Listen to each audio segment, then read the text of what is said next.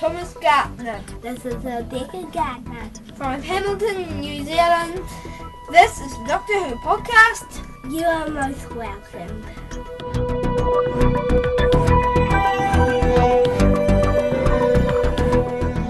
Well, with no Doctor Who on our television screens in the very near future, it looks like it's time for us to uh, do a little Doctor Who podcast geek out. And indeed, with no Doctor Who on their screens, it sounds like the children are having to find alternate forms of entertainment. What wonderful young listeners we have to lead us off. Brilliant, yes. Thank you, Thomas and Rebecca, for recording that fantastic intro. Have mercy on them if this is their form of Doctor Who entertainment they've got they've got to resort to. Are you referring to recording themselves or listening to the Doctor Who podcast, even? Uh, listening to the Doctor Who podcast, of course. But how could anybody not be entertained by me, you, and Michelle? it's Hey, true. hello. It's true. yeah, Leeson was due to be with us, wasn't he? In fact, he was with us up until about 10 minutes ago when his computer blew up. Um, so, unfortunately, he wasn't able to put it back together again, so you've just got the three of us. So, again, the curse of the DWP strikes again. There is never a consistent set of hosts. We like to keep them guessing. That's all. you keep us guessing keep as keep the list keep the listener. Yeah, exactly. Speaking of keeping us guessing, uh, James, just what do you think we should geek out about today? Well, the whole idea of a geek out is that we don't do any planning whatsoever. So, in true form, I've got about four things um, I want to speak about. Uh, but but the first of the first of which, and and again, this is mainly due to the fact that I've been quite out of the loop where it comes to Doctor Who news. I've been reading Doctor Who magazine, the one that dropped through my letterbox just a couple of days ago. And usually it's old news. I don't normally find out brand new stuff from Doctor Who magazine, but uh, because I've been so busy, there's loads of stuff in the Steven Moffat interview that I, I just didn't know. So the last couple of days of my commutes, I've been reading this and I've been finding out things that I think you two have known for a long time. But season season 8 and season 9 uh, are not necessarily confirmed but they're referred to in absolute terms by Moffat in this interview and that was that was really good that's the first thing I've seen anywhere that actually talks about seasons this year and in 2015 Yeah, that's very encouraging. yeah, yeah. I mean, I, I don't think there was ever was, was there a question? Were we worried that there wasn't going to be a season after season eight? absolutely. And I, and I, I, I, oh, Stephen, there will never ever be a time when I take Doctor Who for granted. It just will never ever happen again. No matter how good fans think it is, there is never an absolute guarantee that it's just going to be there next year. Um, I, I'm glad that brand new fans can almost expect it to be omnipresent forever. But I'm sorry, I'm just a little bit too old and jaded now to um to, to to really take it for granted. Okay, fair enough. Fair enough. But we know that season eight is coming because they started shooting. I think it's almost two, almost two weeks ago now, something like that. That they actually that they uh, actually did start shooting uh, over there in Wales. Uh, the first shoot took place uh, hilariously. I probably shouldn't say hilariously, but I just think it's funny that the place was called Splott. I think that's a funny word. I think it's Splo or something. it, it featured in Torchwood as well, and it was oh, I can't remember what episode or how long ago it was, but there was a joke about whether it was called Splott or Splo or something like that. Makes sense. Yeah. yeah. But no, it, it's been great to see some of these some of these photographs. And listeners, if you are of a spoilery disposition, then you may want to skip forward for the next five minutes or so, because we're going to be talking about some of the publicity photographs that have been released from what we think is episode one of season eight. Well, for all our predictions uh, last week and contemplating about his costume and what it would be like, boy, the glimpses that we've got of the costume as of now uh, are really intriguing, aren't they, Stephen? Well, I mean, it's a Victorian nightshirt. It seems that they, they wanted to get him out of uh, Matt Smith's costume as quickly as possible. But uh, I think that this should just be his costume for the for the whole season. I think he should run around in a Victorian nightshirt, and that'll be it. So is that what you're turning up to Gallifrey in then? Absolutely. I mean, I, I think I think the reason why I why why I say that I want it to be the costume is because it would be so easy to replicate. It would be. Wouldn't you be worried about other fans looking up your nightshirt? Well, no, no, you know. no. Well, you, you'd have something to talk to Frazer Hines about, certainly. but, no, I, I think it's interesting. I mean, I, I've not seen these particular photographs yet. I've seen the ones that were released, I think, on day one, which was basically Capaldi in Matt Smith's costume with Clara, but both of them had clearly had haircuts. Yes, and they're recreating a Jon Pertwee image. There was a there was a picture of the of the uh, of the third Doctor and uh, and Jo Grant doing the same exact pose. Oh, right. They looked extraordinarily similar. It was uncanny, and it's interesting that then this one is starting out in a nightshirt, much the way Jon Pertwee started out in a nightshirt in his initial episode. So, who knows if uh, if those similarities will continue? But it's fun to watch and fun to speculate about. What what's been great about the the shooting is that night when Capaldi was first spotted on set. Apparently, he was really uh, really amazing with the fans and walked up and, and took photos and signed autographs between every take. Um, and then when when he was done for the evening, he told them all that they could go home and get out of the cold because that's what he was going to do. So just everyone just said he was really lovely and really obviously really excited to be there. So that's nice to hear. No, brilliant. I mean, I, I, I like reading these these set reports, but I always do it kind of only with one eye so I can put it away quickly in case it gets into spoiler territory. I mean, I'm not a huge spoiler phobe at all, and it doesn't really spoil my enjoyment if I know what's coming up. But having said that, I won't voluntarily go and find out something just because I want to know something new.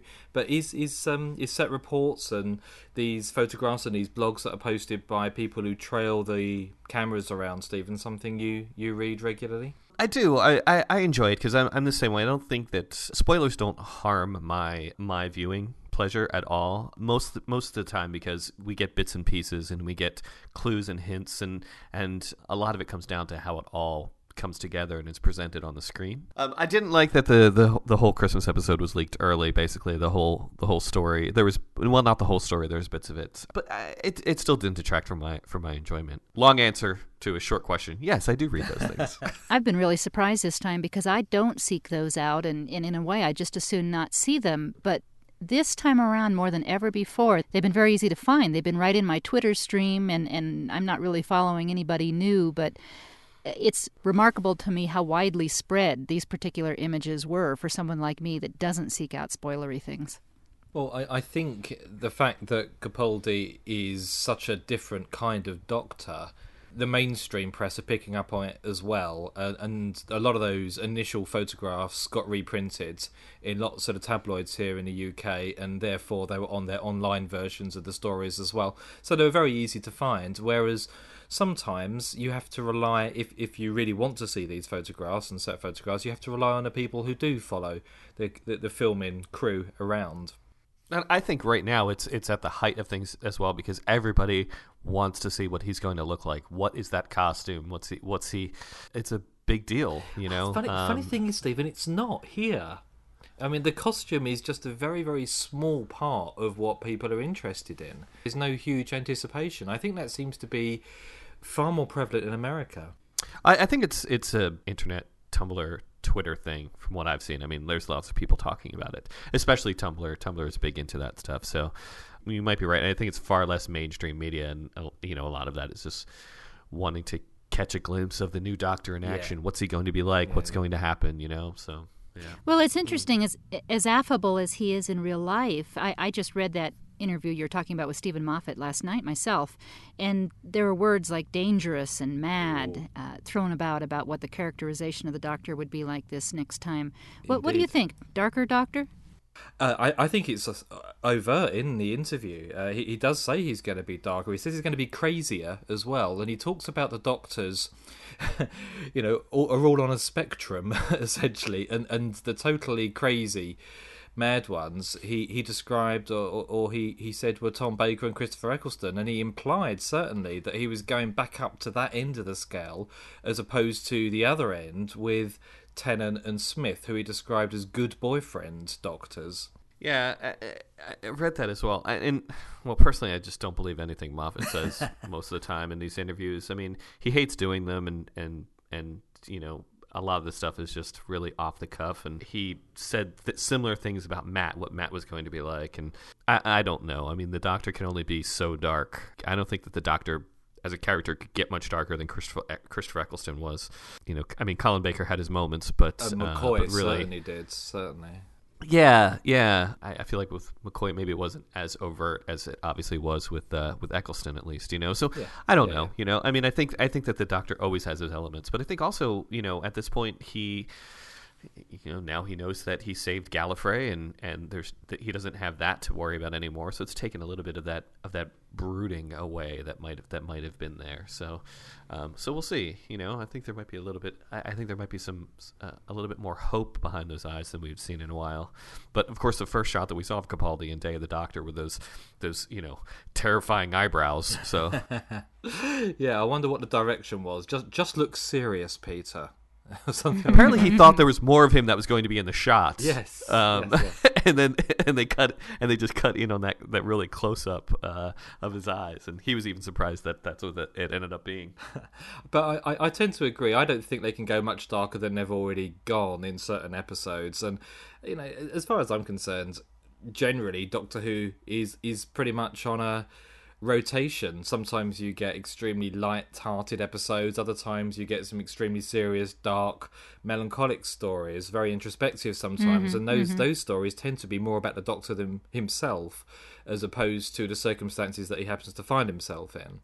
And you know, we'll, we'll wait. We'll wait and see. I don't think we're going to see anything vastly different to what we've seen for the last fifty years, frankly. No, but I, you know, what I would like to see is is more back to the stories of him sort of falling into things and and and just traveling, and it not necessarily, uh, you know, I know we're always going to get some sort of story arc, but but it seems like all of the stories lately have just been a, around the Doctor and Yeah. his, how special he is, and how like the universe just can't exist without him, and I'd like to see it get back to more, Yeah. you know, just bumbling around the universe a bit. I, I would very much like to see a return to just a you know just, just a, a I don't really want to say an old-fashioned story because that makes me sound old and boring, but I, I would like to see more adventure stories that the Doctor just finds himself caught up in.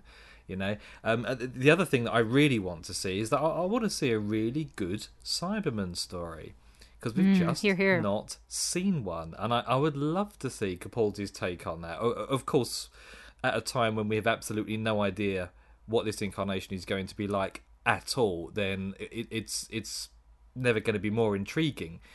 But I would love to see how he would how he would play off against some traditional Cybermen. I would echo that for many of the other returning monsters. I think some of the old time monsters haven't been served very well in the new series. Sontarans, I would include in that.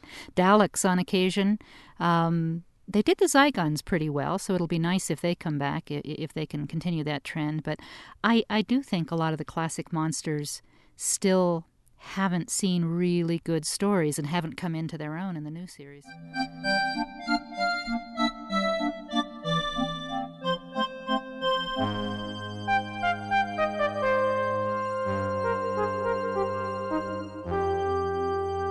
I'm I'm really curious to see what Moffat means when he says that you know it's time to sort of flip you know flip the show around a bit again.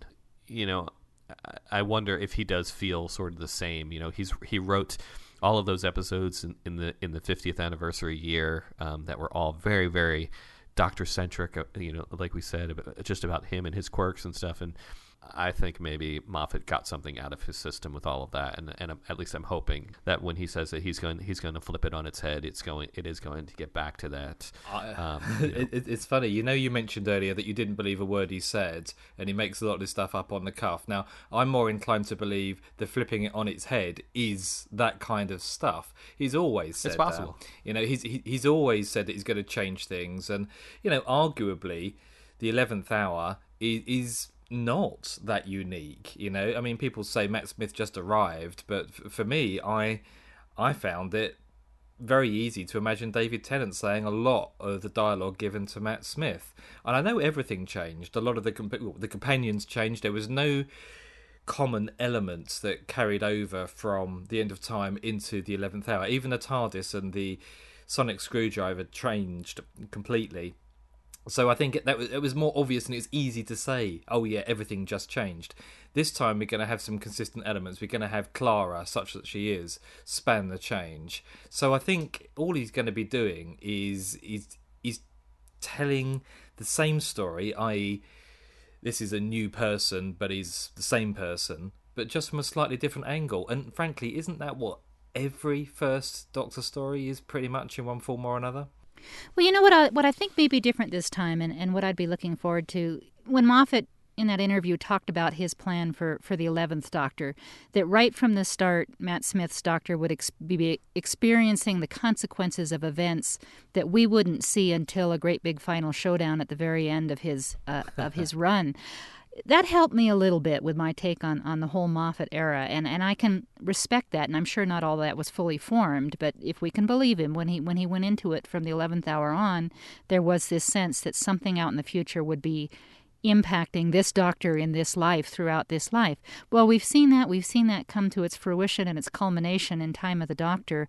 I think and I hope that that we can kind of start afresh now and, and flip and, and, and try something different and that and as you say that he has maybe gotten that plot telling device out of his system. It, it was interesting and it was fascinating and had never been done before like that, but I'm ready for a fresh start. I think he always wanted to tell a story in reverse because when uh, in that previous Doctor Who magazine where he said that um, he had a he had a story in mind if David Tennant had stayed on about how the the first meeting with him would be right before he regenerates, and he would come back basically, and we would learn how he got to that regeneration throughout the throughout the whole season. So I think he basically took that idea and um, expanded upon expanded it upon Matt Smith's entire era, basically. So I think that this was a this was a story, a, device that he wanted, that he had been wanting to use, um, and he just using it with Matt Smith extended it over, uh, you know, over the Matt Smith's entire tenure yeah. as a doctor. But I also think that the explaining things. Um, I'm not sure if you read uh, this interview that uh, Oh, it, it's. It, I believe it is in the Doctor Who magazine where he talks about. Well, I'm not sure where it was. Anyway, uh, I'll have to. We'll have to. I'll have to cite the source later. Sorry, listeners, but um, it's something that I uh, that's caused a lot of ire on the internet. But um, um, it, it's another another time where I'm just being a Moffat apologist, I guess. But um, where he says that he doesn't explain everything on the screen necessarily because he expects the audience to be smart enough to put two and two together uh, you know, and and he feels that there are story elements that don't enhance the sto- the story at that moment that he's trying to tell. You know, that there are certainly questions there, but he feels that they're easily answered um, by the audience and can fill in those gaps themselves because it doesn't yeah. he doesn't feel the need to fill in those gaps on the screen and and I and I see his point I think I think you know if it's not if it's just filling in gaps it's you know it, it it, it could dilute the, the, the story that you're looking well, at. You know, I, I think this, um, this, the same article, and I, I think it may have been DWM, said that there are times when he's got two and two wrong. You know, he, mm. he said that he's filled in a gap where he shouldn't have done, and he hasn't done when he should have. And and I think that's that's only natural and it's quite honest as well. But I, I, I do think there are times when there are extremely complex storylines. If you write them, they're probably quite straightforward and when you don't have traditional script editors on a show anymore, and they, they do still have three or four different script editors on the show, I, I think you need somebody else who's got the ability to say, this is not explained very clearly and this this is overly explained. I mean, Moffat said in the in, in, the interview that a lot of this stuff comes out during a read through, and that's when he fixes it. But there, there's still been a heck of a lot during his era that has been muddled, I would say, or or not particularly clear to someone who wants to sit there and appreciate every single layer of Moffat's plots.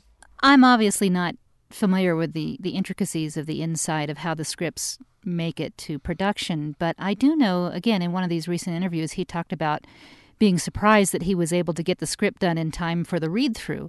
And that makes it sound to me like it's not as collaborative a process as it could be. I think it would benefit, like you say, James, from more eyes on the script earlier on, perhaps more more substantive feedback.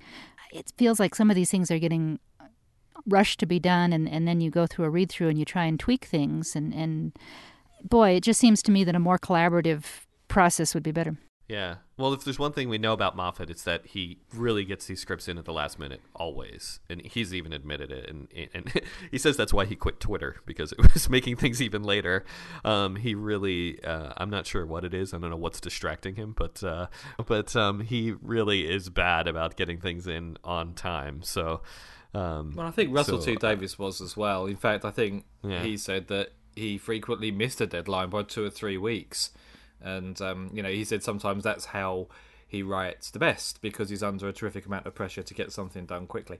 I mean, I, I, I don't know whether or not a collaborative approach is, is a good idea for every script. I think Moffat wouldn't be able to put his own personal stamp on the show if he was to do that. But I, but I do think that there, there ought to be, and I'm sure there are. It's probably just my ignorance. I do think there are some other people who know the show just as well and who are able to say without fear of major recriminations that you know I don't think that actually works and and perhaps there are but it just felt like there was a lot of stuff that had it gone through two or three top writers wouldn't have made it onto screen particularly in time of the doctor and one of those things I think you could probably argue was the character of Tasha Lem, who lots of people have come up with theories about. But we said on the last episode there was an awful lot of similarities between her and River Song.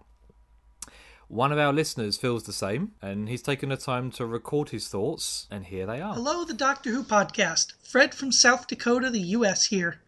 I'll keep this short, but I think you folks got so distracted in the time of the Doctor by the shiny resolutions to those burning questions that you missed the less explicitly spelled out puzzle. What's up with Tasha Lem? I believe she's River Song, and not just for what I think are obvious clues. I have subtler things that I'll put forth as a kooky theory of the week. First, you have the more obvious stuff. She can enter the TARDIS. She can fly the TARDIS. She was the first to Trenzalore, and not because she had decoded the message. Her actions were at first to prevent the battle and later to help the Doctor try and win the battle, and the reference to her fighting the psychotic inside her for all those years. Who else in that very same episode was referred to as psychotic? Oh, and her last name is Lem, which could be an anagram of what? Elm? But then there are two deeper clues. First, last we knew of River, she was saved in the computers of the library, and now we have Tasha as the Mother Superioress of the Church of the Papal Mainframe. Huh, that's a Moffat hiding in plain sight thing if ever I saw one. Secondly, speaking of hiding in plain sight, you wondered at the waste of the holographic clothing. Well, it could just have a later payoff like the plastic people or the Teselecta, but how about this? Why have a rule requiring holographically projected clothing in a church where the adherents are trained to see through holograms? So you can use holograms as a disguise against outsiders. Not only do I think Tasha is River, I think she's even still an Alex Kingston River under holographic disguise. There you go. Kooky theory of the week. And you are most welcome. Uh, thanks so much for that, Fred. Uh, you know, I love it. Kooky theory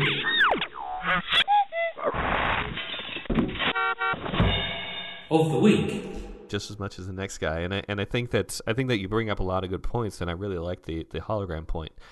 I, am once again going to uh, be the uh, the naysayer here and think and say that I really don't believe Tasha Lem is is uh, is River Song. I do think that um, maybe she was intended to be, and I think a lot of the things that are pointed out here um, are uh, clearly indicate that she may that it may have been intended to be a river song originally.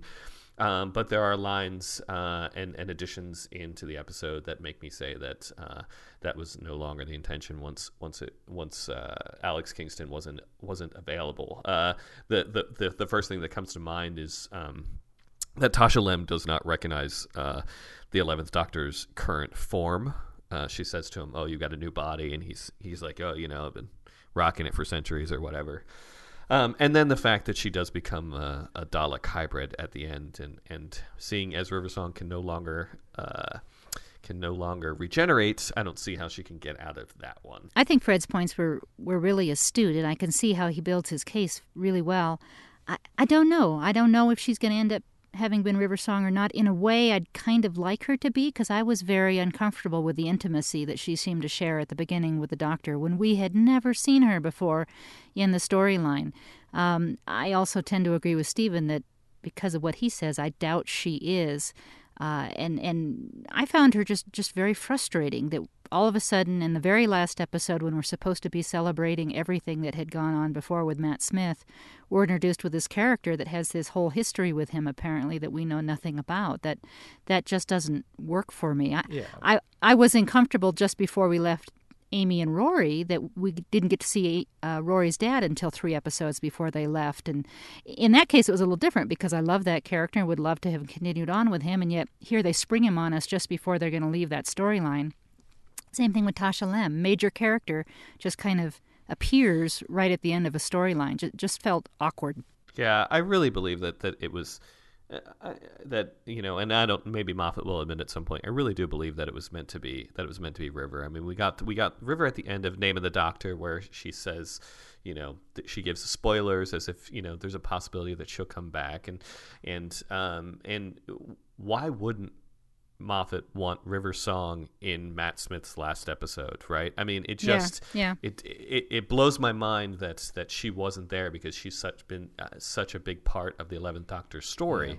Yeah. Um, so uh, I mean, she was you know invented to kill his version of of the Doctor. So it's very strange that she wasn't there. So I really believe that she that she was meant to be River, but I think that if uh, uh, originally in in the script and and that Alex Kingston probably wasn't available or something. But I think that if you know, obviously, if Moffat wants Tasha Lem to turn out to be River Song in the future, I'm sure that he'll write something um, to explain it away. But um, at this point, I don't, I don't think that, I don't think that he will.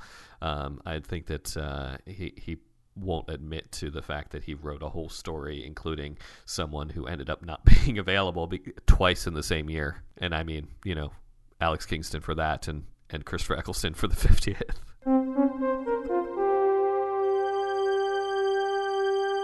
Well, I think we've talked new Doctor Who enough for a while. It's time again to look back into the classic series, which frankly is one of my favorite parts of the, these months when new Doctor Who isn't on. I love soaking in in the classic series, and, and to be honest with you, there are parts of the classic series, just a few now, that are still gaps in my experience. One of those is season twenty three, The Trial of a Time Lord. Uh, I, I've seen. Uh, most of the rest of the things Colin Baker did, but I haven't seen much of that one yet. And evidently, I'm not the only Doctor Who fan who has yet to see that because Stephen Elsden, who recently caught up with the Seventh Doctor in our Seventh Heaven series, also had not seen Trial of the Time Lord and decided to take the plunge and watch that. So we have the opportunity to hear Stephen's thoughts on that as he discusses it with James and Ian in Retrial of a Time Lord. Once upon a Time Lord, the Doctor took a rest criticized for violent themes and poor sartorial dress. But now, 18 months later, the doctor's back at last. Will the trial of a Time Lord be a success or just a total farce? Yes, hello, and once again I am joined by Stephen Elsden. Stephen, it seems like well, only yesterday you were sitting in exactly the same seat you are now, talking about Sylvester McCoy. Uh, it's fantastic to have you back to talk about Colin Baker this time. So, uh, what's your approach been to, to watching Trial of a Time Lord for the first time? Well, I think the Trial of a Time Lord has a reputation which precedes it, so I couldn't put that to the back of my mind. I did have a slightly timey-wimey moment because actually Colin Baker is the only Doctor I'd actually physically met. Um, but when I met him, I'd never seen any of his adventures, so it was quite interesting to any go back and. Uh, no, I actually watched uh, the two Doctors after I met Colin, but that's Ah. still the only Sixth Doctor adventure I'd seen up until this. Uh, exercise, shall we say? Yeah, so I, I approached this with slight trepidation. Even even Tom Spilsbury, if I may name drop, I, I was with him on a train a week or two before I watched uh, Mysterious Planet, and he said, "Oh dear, you're, you're not watching that uh, series, are you?" And I thought, if Tom can't find anything positive to say about it, what hope is there? But uh, I've been pleasantly surprised. Good, and I think sometimes it's almost impossible not to allow fan consensus to impact your viewing experience somewhat. Yes. and uh, I, I think it generally works well for me when something's got a bad reputation. Then I I end up enjoying it far more than I expect. Yes, But, you uh, perhaps have low expectations. yeah, yeah. Indeed. But anyway, we're going to be talking about the mysterious planet, Joan Sims, Drathro, Dark Light, Glitz. Where do you want to begin? I don't think I like Ravelox very much. Reminds me of a wet November back on Earth. That's part of the reason why we're here. Well, Ravelox has the same mass, angle of tilt, and period of rotation as Earth. So? I thought that was quite interesting. It's unusual to find two planets so similar. In fact, it's quite a phenomenon. Oh, a pity it couldn't be a dry one. Ravelox also has the distinction of having been destroyed by a solar fireball. Well, let's begin with the um, with the trial because I think uh, that that's going to be the elephant in the room throughout this uh, throughout this series. And I have to say, the first episode of Mysterious Planet, I really found the trial engaging. I thought it was a good introduction to the to the story, to the uh, to, to the arc of this season. I found uh, Michael Jayston's performance in it particularly engaging, and I and I, and I really liked that.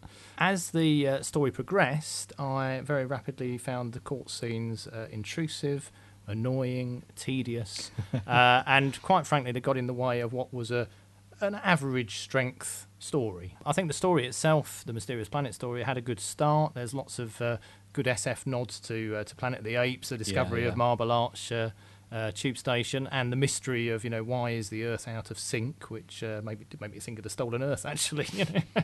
yeah, I thought it had a good uh, it had a, had, a good start, but to actually step out of it every five ten minutes to have another two minutes of Michael Jayston and uh, Colin Baker spouting ridiculous lines of dialogue at each other, it was it was uh, increasingly a struggle to get to the get to the end of it actually. Mm, yeah, I, I think it's quite clear there's an awful lot of story there that they could have included instead of those trial scenes. And one of the things I was hoping with the DVD release was at least that you'd have an option to remove all of the trial scenes and just watch the story. But uh, that would have made the last uh, two parts rather interesting, wouldn't yes, it? indeed. but uh, but I, I agree. I mean, I think this story has actually got quite a lot going for it. Yes, at, at yeah. least in terms of look and feel. Colin Baker's got long curly hair. Yeah. And the relationship with Peri had come on. Yes, I thought quite that was good. I thought Mm. that was very strong, and uh, I think it had some very very strong characters in it. I mean, particularly um, Glitz. You know, Dibber, I'm the product of a broken home. Um, you have mentioned it on occasion, Mr. Glitz. Which sort of unbalanced me. Made me selfish to the point where I cannot stand competition. Know the feeling only too well, Mr. Glitz. Whereas yours is a simple case of sociopathy, Dibber. My malaise is much more complex. A deep-rooted maladjustment, my psychiatrist said. Brought on by an infantile inability to come to terms with the more pertinent, concrete aspects of life. Well, that sounds more like an insult than a diagnosis, Mr. Glitz. You're right there, my lad. Course, I'd, if you remember, I'd seen Glitz in the Seventh Doctor stories without knowing where he'd come from, and the Doctor's like, "Oh, hello, how are you?" And it's like, "Well, where, who's he?" But now I, I understand his backstory, and uh, yeah, I thought you know Tony Selby gives a good performance there. I thought there's lots of good performances. There's some good, strong ideas in it. Um, the production values they were a little bit uh, a little bit poor. I mean, the robots in particular. I mean, there's the um, the L7 robot that looks like a, a cast off prototype Dalek, uh, and then we've got uh, you know the, the the immortal Drathro. Uh, and there's that oh, uh, that moment at the end where he's he's about to head off and he's got a bag as if he's got packed his luggage for a long uh, for, a- for a long flight. You know, just a completely comical uh, comical robot. And, and uh, given that he was the, the you know the main bad guy in the in the show, I thought uh, you know for this adventure, I thought I thought it let it let down a little bit. Mm. Um, but I thought the idea about people who've been driven underground and them reclaiming their their, their birthright was a, was a strong one. Perhaps the very last time we saw traditional Robert Holmes double act with Glitz and Dibber. Hmm. And yeah, there, there was a comedic element that ran throughout this. I'm not sure whether it really worked, and I'm not sure whether it warranted Tony Selby's return a little bit later. But uh, Well, he's channeling Han Solo in this, isn't he? But I, I, I didn't. Dibber's no. Dibber's no Chewbacca, you know. So okay, well, on to the next story in the trial season, and I'm going to hand over to Ian for Mind Warp. Doctor, the prosecuting counsel's title is the Valyard, not the brickyard, backyard, knacker's yard, or any other kind of yard. Again, do I make myself clear? Piercingly and irrefutably so, madam. this was, I thought, an improvement on uh, on Mysterious Planet. Um, I had a, a slight difficulty with this because, having not seen Vengeance on Varos, which I understand is Sil's first uh, appearance, I didn't know who Sill was. So there was a bit of a, a jarring moment of trying to adjust to, okay, who's this returning character that I've not seen before? And it did make me think that actually there's a lot of um, returns and presages in this season that, that if you're not a regular viewer, you're going to start to find it a little bit difficult to uh, to penetrate. I think it's it's another another strong science fiction story, but of course. If I'm going to think back on Mind Warp for, for, for forevermore, I'm going to remember Brian Blessed. and he has a presence over this adventure that just pummels everything else into the ground.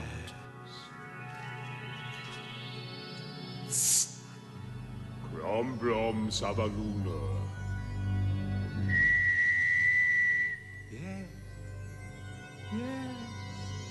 Their footsteps are guided towards me. That is their destiny and mine. Destiny. Isn't that just a fancy name for blind chance? Blind chance? Destiny? If that were true, our lives, my majesty, would be meaningless. It's merely a point of view. A thoughtless and empty one, my lady. We all live for a purpose. And for me, that is to die a hero. I do wish you wouldn't keep going on like that. I don't know what they were thinking when they cast him. I don't know what the director was thinking, whether he said, you know, play it like you played it in Flash Gordon, or whether that's just Brian Blessed's approach to any piece of science fiction. But he just rode roughshod over everything. And I mean, towards the end of this adventure, you've got other characters talking about, I think the Doctor himself sort of putting his hands over his ears, or other characters doing that, you know, oh, this, this guy's loud voice. And I'm thinking, have they been improvising that because they've been spending so much time acting alongside Brian? I talked on, on uh, Mysterious Planet about the uh, the intrusion of the of the court scenes, and uh, as you said at the, the head of this, you know, exit Peri. This should have been Peri's great you know, exit from the series. It should have been up there with Adric as the you know the crushing uh, death of a companion, and it's completely fudged because you know just before she's about to die, we cut away to the court again, you know, and and then when we get back, we're in a, some weird sort of slow motion end of Blake Seven uh, montage with uh, you know Brian Blessed rushing in, firing his gun. You don't actually see Peri die, and then we're just told, oh, she's dead. Difficult execution aside, it was a pretty horrible and shocking end for Peri, and I, I personally can't imagine what my kids would think if something that was done with Clara you know, she's had brain surgery and now there's a lizard brain inside her and she's gone forever. It's a pretty uh, vicious way of taking her out of the series. Well, well, it is, but of course we did have that actually with Clara when we discovered she was the uh, the intelligence of the Dalek in Asylum of the Daleks. I think the idea behind her death was amazing. The um the, the, the scientist Crozier. I mean, initially I thought, oh, this is a sort of Doctor Moreau type character, but there's a there's a great moment, isn't there, where um, Kiv goes into cardiac arrest and Crozier finishes his cup of coffee before he attends to the uh, the medical emergency. just think, what? I mean, that could have been a dramatic moment, but I think the, the, the you know the acting uh, just just just wiped that away. As I say, I think there were some great ideas here. I think I would have toned down Brian Bless's performance or actually recast. I mean, the first episode he doesn't get anything to do except lie on a bed, but then from the beginning of part two is awake, and my God, you know, you know it. You know, with some changes, there could have been a, a, a very strong story with a great exit for for a much loved companion. Um, but I think it was fudged, as I say, by these continual cuts away to, to what's increasingly a, a mundane and dull courtroom drama. I am not responsible for that. One of the things often said about Colin Baker was that his character started off too abrasive and aggressive, and he tried to tone it down over time. And you see that through this series. Do you think it was a misstep then in this story to have him suddenly have this brain damage and turn even more aggressive and abrasive than he has been before? It was certainly confusing. I mean, I, I, must admit, I didn't even get that he was brain damaged. I thought he knew what he was doing the whole, the whole, the whole way through. But uh, you know, you, but you don't know is he playing a game or not. I mean, there's a little bit of, of, of, viewer interest in that, but it does mean that you can't actually get a handle on his character. And I think, given that he, I think he struggled throughout the, his time as a Doctor to embed himself in the in, in the fans' hearts an episode, an adventure like this is not going to help that because they can't get a, a, a, clear take on the character. Well, we've seen the end of Peri, and and next time we will come back and look at Terror of the Vervoids with Enter Mel. Thank you very much, Stephen, and we'll talk again soon. Thank you, Ian. Thank you very much indeed, Stephen. Uh, it's always good to hear what you think of the, these episodes. Um, there's very few people I know now who haven't seen all of Classic Who, so um, it, it's great to get a fresh perspective on something that to me is extremely old now. Uh, but having said that, I'm, I'm, not too sure whether or not to comment on some things that um, that Stephen said now, or whether or not to talk about that jingle that that Leeson had recorded for us. I mean, basically, he's the DWP's answer to George Formby, isn't he? Who? George Formby. Right now, he's probably yes. I've probably got the wrong audience here. I think. Yeah, okay, well, wrong audience there, but never mind. Lisa will appreciate it, I'm sure. But uh, but tune in next week for part two of Retrial of a Time Lord, where Stephen talks about Terror of the Vervoids and the ultimate foe. Well, I'm certainly looking forward to hearing what Stephen Elsden says next week as he continues through the series.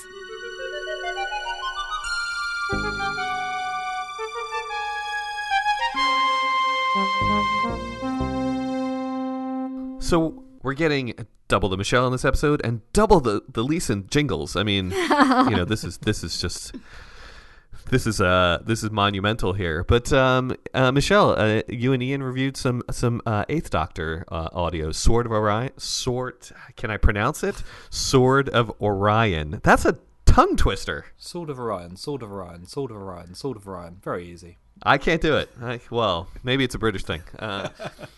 Big finish with Ian and Michelle from across the Atlantic Ocean. Ian from the UK and Michelle from the United States. Reviewing Big Finish, sorting out the wheat from the chaff and nonsense, saving you money on the ones that are not so good. This week we're continuing our look at Paul McGann's early work with Big Finish with the second of his stories, The Sword of Orion, which is also a Big Finish first in that this is the first appearance of the Cybermen. The Doctor and Charlie arrive in a backwater star system far in the future at a time of war and soon find themselves in danger. Are you sure we've come to the right place? Well, there's no better place than the Garazone Bazaar for finding ancient remedies and mystical tongues. It's a den of iniquity, that's what it is. I thought you'd be interested in glimpsing the future of human society in all its grim and grimy glory. Human? Most of the creatures here aren't what I'd call human. Terrible thing, this interbreeding. Oh, don't be disgusting. Come on, Charlie. This looks hopeful. What? Oh. Well, Sword of Orion is one of the Big Finish stories that a lot of fans list as one of their all time favorites, and I, I think that's justified. This is a really good story, a very solid, enjoyable story, and a nice introduction to the Cybermen in the Big Finish universe. Um, it, in some ways, it's a classic base under siege story. They, they spend some time in the, in the spaceship that the Cybermen are in, and then they end up back on their own smaller salvage type spaceship, uh, having to, to fend off the Cybermen who are getting in. So, you know, it goes to that tried and true storyline, but does it very effectively. And, and, yet within that, there's also a mystery that goes on. Um, one of the things I like about this is that the different characters on that salvage ship uh, are each unique and they each have personalities and they're they're each interesting. I think they're well drawn. But the captain, who's been newly appointed to the ship, is clearly different from the rest. And so, also, you know, while they're fending off the Cybermen, they're having to figure out what is it that's so special about this captain, and and it, it all works really well. I would agree. I thought this was a really, really strong story. In fact, it, it, brought me back right to when we first started doing our reviews because we reviewed the Cyberman miniseries, and that is set uh, in the same universe as this story, and, it, and actually follows on from it. And I found this had a very, very similar creepy atmosphere with a feeling of dread and a sort of a certain gritty realism about it. Did you recognize the same music cues from the Cyberman series? I noticed that. Yes, the, the, the atmosphere is very, I mean, obviously it's going to be very reminiscent because they base Cyberman upon, upon this. And I would recommend anyone who's going to listen to the Cyberman series to listen to this one first. And in fact, this was so, so strong and so enjoyable, that it makes me want to go back and listen to those again. Um, I thought this was a really, really good story. A good story for Paul McGann, uh, a good story for the Cybermen. And a good story for the Cybermat. And yes, we get Cybermat back as well. And what I really enjoyed about the Cybermen in this story is that they're implacable, they're smart, they're very capable, they form a really, really serious threat, and, and they keep adapting their plans and overcoming the, the obstacles in the way that you expect, uh, you know, someone with their fearsome reputation would. But they're not magically invincible. They're not the Nightmare in Silver Cybermen who just flick a switch and, you know, like the Borg, adapt to whatever's coming at them. They still have weaknesses, they still can be beaten. And I found that to be a, one of the, the best realizations of the Cybermen that I think I've ever seen in Doctor Who, never mind on audio. Yeah, these these Cybermen are relentless, and they're scary because they're relentless, not because they're overwhelming in force or numbers uh, or speed or anything like that. They're just everything you do to try and keep them out. They're going to work around and continue to, to to come after you, but very very effective. This was written and directed by by Nicholas Briggs, so I, you know another example I think of, of what an effective writer he can be for Doctor Who, and and as is typical with good Nick Briggs stories, it's got some some kind of deeper stuff going on. There's a some examination of. Uh, oh stereotypes and and and you know why do we go to war? And what does it mean to be human? And are the humans always in the right or are they not? And you know some comparisons of you know who's who's more human the human the android or the cybermen? Um, interesting stuff that was that was explored in here and good all around Yes, and the other part that I really, really loved, with the sort of benefit of hindsight of the new series, is that uh, there is a point in the story where humans are being put through the cyber conversion process, and one of the humans gets extremely upset and very emotionally overwrought. You're hysterical! This human is experiencing emotional trauma. It is unsuitable for conversion. Terminated.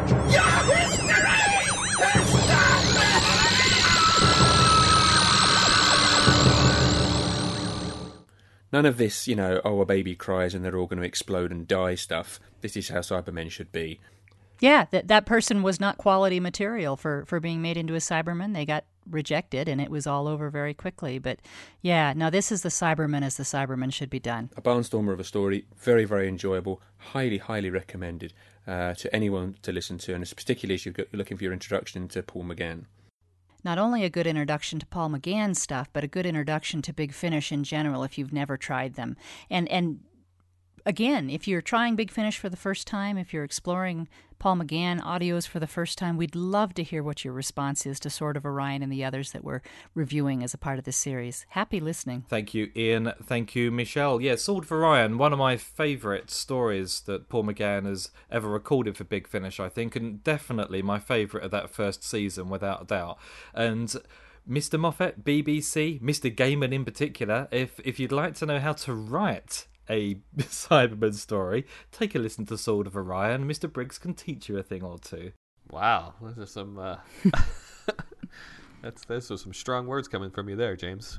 Anyway, um, next week we're going to be talking about some Third Doctor. We haven't spoken about Jon Pertwee's Doctor for a very, very long time, and again, because we've talked about it briefly in this episode already, and partly because I haven't seen the story for a very long time, we're going to be talking about Spearhead from Space.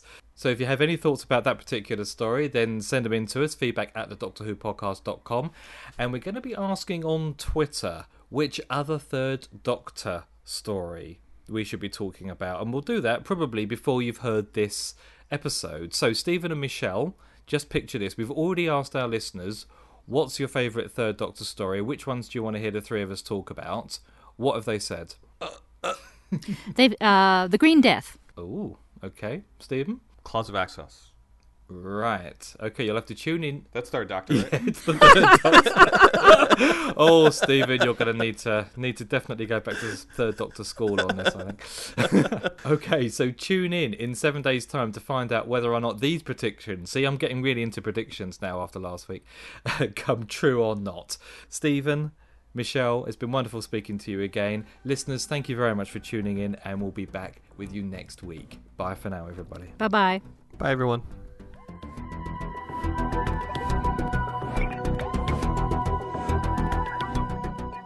You've been listening to the Doctor Who podcast with James, Stephen, Michelle, Stephen.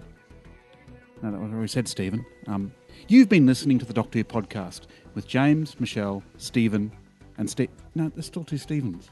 I'm confused.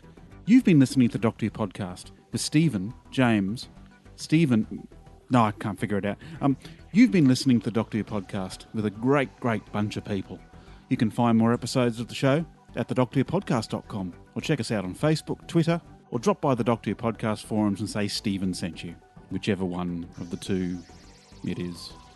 Thanks for listening. Take care.